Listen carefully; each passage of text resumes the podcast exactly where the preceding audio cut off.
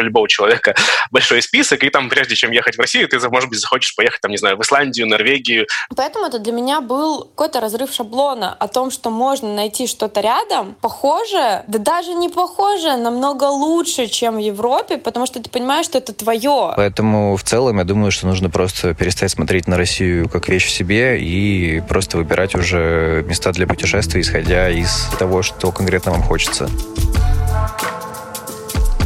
Всем привет! Вы слушаете короткий подкаст «Бумаги». С вами Вика Взятышева. Одной из многих вещей, которые были нарушены в нашей жизни летом 2020-го, стал отпуск. Ну, по крайней мере, многие не смогли уехать в запланированные поездки из-за закрытых границ. Тем не менее, конечно, от отдыха отказались не все, и некоторые поехали в путешествие по России. Кто-то отправился на юг, например, в Сочи, а кто-то покорять горы Алтая или любоваться природой Карелии. В этом выпуске мы решили узнать, какие впечатления такого отпуска испытали люди, которые раньше по России практически не путешествовали и предпочитали отдых за границей. Мы поговорили с ними о том, какие у них были ожидания от поездки и с чем они столкнулись на самом деле. Программист Станислав Роговский живет в Петербурге несколько лет. Сюда он переехал из Украины и пока по России путешествовал мало, а в отпуск здесь не ездил никогда. Этим летом он с девушкой отправился в тур на Алтай. Станислав говорит, что это был для него в принципе первый опыт такого путешествия на природу, и он остался им очень доволен. При этом, по его словам, с комфортом в поездке было не всегда хорошо, но к этому он был готов из Питера лететь в Алтай – это две большие крайности, потому что, ну, Питер там это там второй город в России по величине, а Республика Алтай – это республика в составе Российской Федерации, где один единственный город, город Алтайский, то он по размерам, по-моему, где-то со Всеволожск, а все остальные – это маленькие села. Ну, с другой стороны, этого стоит ожидать, потому что, ну, там едешь далеко от цивилизации, и там хоть какую-то деревню найти, хоть что-то там где-то перекусить, и особо выбирать не приходится. Вот, поэтому я не, не могу сказать, что как бы меня это как-то обижало. Ну, понятно, там, не знаю, в Москву приехал и не смог где-то нормально поесть, и ты переживаешь, что как бы, ну, такой серьезный город, и могли бы найти нормальный ресторан. А тут ты едешь как бы далеко на природу, и там, в общем-то, только в турбазе будешь жить, там, с туалетом на, на улице, и это нормально. В части природы все очень понравилось. Просто я вот, ну, на самом деле был готов и все еще готов э, там всем рекомендовать, там всем друзьям рассказывал, насколько это круто. Ну, потому что там реально очень красиво. Там, получается, я вот могу сказать конкретно про место. Это это река Чулышман, это огромный каньон, то есть, получается, на дне каньона ты на высоте где-то, ну, метров 200-300 относительно уровня моря, а его верхушка где-то 1200, то есть там 800-километр перепадов, то есть у тебя по, обе стороны каньона огромные горы, и там, не знаю, через каждые пару километров какой-нибудь огромный красивый водопад. Вот, там мы там, по-моему, насмотрелись ну, очень много, и очень каждый красивый. Станислав говорит, что раньше вряд ли бы собрался в такое путешествие по России, потому что в его планах еще объехать многие места за границей. Ну, вот я думаю, что скорее всего бы нет, потому что, э, ну, при всем при том, что я знаю, да, что в России можно что-то посмотреть, но там тоже Камчатку, вот про тот же Алтай мы слышали, но я просто не подозревал, насколько на Алтай может быть красиво, но, скорее всего, если бы не вот такой вот как бы вынужденная ситуация, я бы, скорее всего, никуда в Россию не поехал, ну, там, может быть, там, в Москву, может быть, какие-то ближайшие города к Питеру, там, не знаю, Великий Новгород, Псков, просто потому что тут недалеко, такое, нужно на выходных куда-то съездить. А так вот именно на неделю я, скорее всего, бы не рассматривал. Ну, просто потому что у меня там, не знаю, как у любого человека, большой список, и там, прежде чем ехать в Россию, ты, может быть, захочешь поехать, там, не знаю, в Исландию, Норвегию, ну, если хочешь природу, природу посмотреть, там, я не знаю. У меня уже вот есть в, в списке национальный парк э, в Турции, я хочу туда попасть, там, где в районе Каппадокии.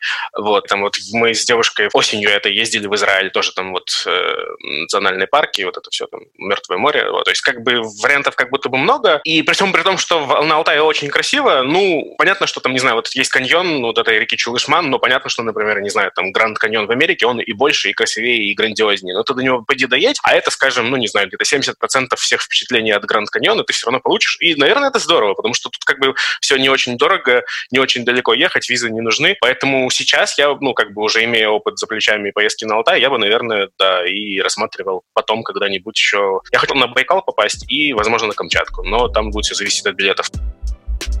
Наталья Анискевич, преподавательница университета ИТМО, собиралась в марте уехать на Мадейру, но из-за начавшейся пандемии поездку пришлось отменить. Тем не менее, она решила все равно отправиться на море и поехала в Крым, где в последний раз была только в детстве. Вернувшись из этой поездки и проведя пару месяцев самоизоляции, Наталья снова уехала, на этот раз на Северный Кавказ. Вот как она описывает поездку на плато Бермамыт. Просто нереальное впечатление, когда ты смотришь на Эльбрус, на всю красоту Северного Кавказа с обрыва. Вау, это просто у меня словами это все не передать. Это надо там побывать, это надо там посмотреть. Поэтому я поняла, что Россия это круто. До этого я ездила в основном на горы смотреть в Австрию, Швейцарию. И нет, это не сравнится. Россия это что-то отдельное, это что-то особенное. И да, есть такое впечатление у многих о том, что по России путешествовать намного дороже, чем за рубежом. Но вот э, если взять путешествие в Крым, если взять путешествие на Кавказ, то совершенно это не так. Потому что потратила я намного меньше, и есть победы, есть другие лоукостеры, которые летают по России, экскурсия на месте стоит не так дорого, потому что экскурсия на Бермамыт стоит 1600-1800 рублей. Вы увидите и откроете для себя новый мир природы, в котором вам просто захочется остаться и вернуться еще раз. Помимо этого путешествия, Наталья летом съездила в Псков, а еще объездила Мурманскую область. Там она провела детство, но в этот раз она составила полноценный маршрут для путешествия по этим местам. В планах у Натальи теперь Казань, Сахалин и Курильские острова. Она говорит, что в ближайшее время планирует путешествовать только по России, хотя раньше для нее это было бы совсем нетипичное направление. Поэтому это для меня был какой-то разрыв шаблона о том, что можно найти что-то рядом, похожее, да даже не похожее, намного лучше, чем в Европе, потому что ты понимаешь, что это твое ты в этой стране родился, ты в этой стране живешь, и ты понимаешь, что там можно увидеть много. И те места, в которых я побывала, это еще далеко не предел. В путешествиях по России, то мой мир полностью перевернулся, потому что в ближайший там, период времени, не знаю, полгода так точно, я даже не думаю о том, чтобы нас открыли границы, и я выкупила первые дешевые билеты куда-то в Европу. Нет, я хочу выкупать дешевые билеты по России, потому что я хочу видеть больше отличие поездок по России это то, что я видела какие-то другие страны, их культуру. Я видела культуру своей страны и того, как живут люди в разных регионах. Я наконец-то узнала во время своей последней поездки в Мурманскую область, как живет молодежь, именно мои ровесники, мои друзья, которые остались там, что для них является развлечениями, как они проводят свое свободное время, вообще какие у них ценности там сформировались. И ездя по другим регионам, ты узнаешь намного больше о том, что тебя окружает здесь и сейчас, а не где-то там, на что мы смотрим, мы пытаемся равняться. Перед тем, как продолжить этот выпуск, мы хотели бы рассказать вам о нашем новом проекте, а именно Клубе друзей бумаги. Подробнее об этом моя коллега и шеф-редактор бумаги Александра Шаргородская. Привет! Каждый день мы рассказываем самые важные городские новости, находим истории интересных героев, а еще разбираемся, чем заняться и куда пойти в выходные. Вы можете участвовать в работе редакции еще больше, предлагать темы и становиться героями наших публикаций, критиковать нас или задавать вопросы. Для этого вступайте в Клуб друзей бумаги. Благодаря этому вы сможете не только быть на связи с нашей командой, но и участвовать в специальных мероприятиях, а также получать скидки от наших дружественных брендов. Узнать подробности и присоединиться к клубу друзей бумаги можно по ссылке paperpaper.ru club. Никита Соловьев живет в Москве, но этим летом, как только начали смягчать ограничения, он отправился на месяц в Крым, чтобы работать на удаленке оттуда. А прямо сейчас он находится на Камчатке, где занимается серфингом. Никита говорит, что раньше тоже ездил в основном за границу, например, в Португалию или Италию. Но в целом больших отличий между отдыхом в России и за рубежом он не видит. Сейчас, например, я отправился на Камчатку. Я пожаловался своей подруге, что очень хочу в серф-кэмп и вспоминал с любовью свой опыт в Португалии. Она говорит, а что ты не поедешь на Камчатку? Камчатку. И я такой, вспоминая фильм Дудя, подумал, а действительно, что бы не съездить на Камчатку. Сейчас я здесь уже 4 дня, и здесь очень круто. Я живу в 100 метрах от Тихого океана, серфю, общаюсь с кучей интересных людей, которые все приехали из России, но совершенно разных уголков. Например, есть парень из Надыма, который играет на укулеле и рассказывает об опыте добывания газа, добычи из э, Карского моря. И это совершенно такой же классный опыт, какой бы я мог получить э, в Португалии. И кажется, что коронавирус в этом плане очень позитивно повлиял на мой опыт путешествий. Поэтому в целом я думаю, что нужно просто перестать смотреть на Россию как вещь в себе и просто выбирать уже места для путешествий, исходя из того, что конкретно вам хочется. Практически все, кажется, можно найти в России. Закрытие границ сказалось, конечно, не только на тех, кто ездит в путешествия, но и на тех, кто их организует. Наш следующий герой – Влад, руководитель проекта Like to Bike. Он говорит, что для него путешествие – это не только хобби, но и работа и образ жизни. Влад посетил более 65 стран за последние 30 лет, а на велосипеде он путешествовал, среди прочего, по Испании, Португалии и Кубе. В этом году он планировал велотуры по Италии, но поездка сорвалась. Тогда Влад решил съездить в Крым, чтобы посмотреть, насколько этот регион подходит для велотуризма. Мне кажется, что Крым на данный момент инструмент может стать неплохой альтернативой велопутешествиям по Европе. В Крыму хороший климат, на велосипеде можно ездить до конца октября. Много природных и исторических достопримечательностей, до которых тоже можно добраться на, на велосипеде. А что мне очень нравится, в Крыму за последнее время развивается виноделие и фермерское хозяйство. Ну и наличие морского побережья будет тоже неплохим бонусом к велопутешествиям.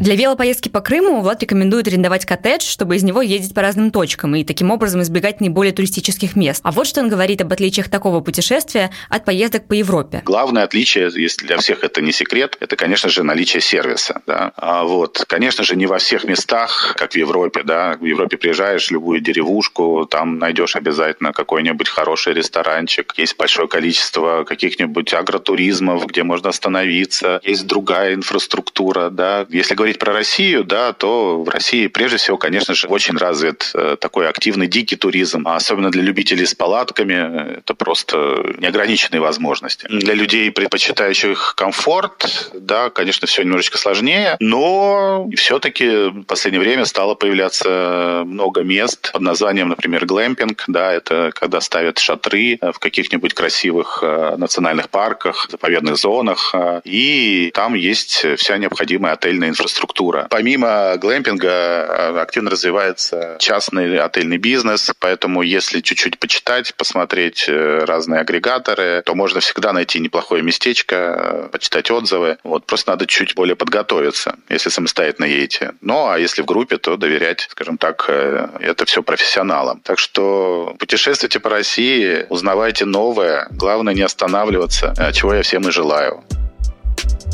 Настя работает в IT-сфере и в последние годы путешествовала в основном по Азии, а в этом году собиралась поехать в Танзанию. Но из-за закрытых границ она решила отправиться в Калининградскую область, а затем в Нижний Новгород. По ее словам, она хотела съездить туда и раньше, но тратить время на поездки по России было жалко. Вот какие впечатления остались у нее от отдыха. Впечатления от поездок по России у меня неоднозначные. Калининградская область мне очень понравилась. Я, я хотела побывать в Кенигсберге, и местами у меня это получилось. И в то же время, гуляя по Новгороду я видела много жилых домов, которые разрушаются и находятся они недалеко от главных достопримечательностей. Такое соседство определенно навеивало тоску. Чего я действительно ожидала от путешествий по России, так это красивой природы, завораживающих видов, и тут все получилось как нельзя лучше. Наверное, самым главным отличием этой поездки от заграничных было то, что я не брала с собой загранпаспорта. В основном все это было то же самое. Я перемещалась из города в город, город, узнавала новых людей, открывала для себя новые места, изучала культуру каждого города.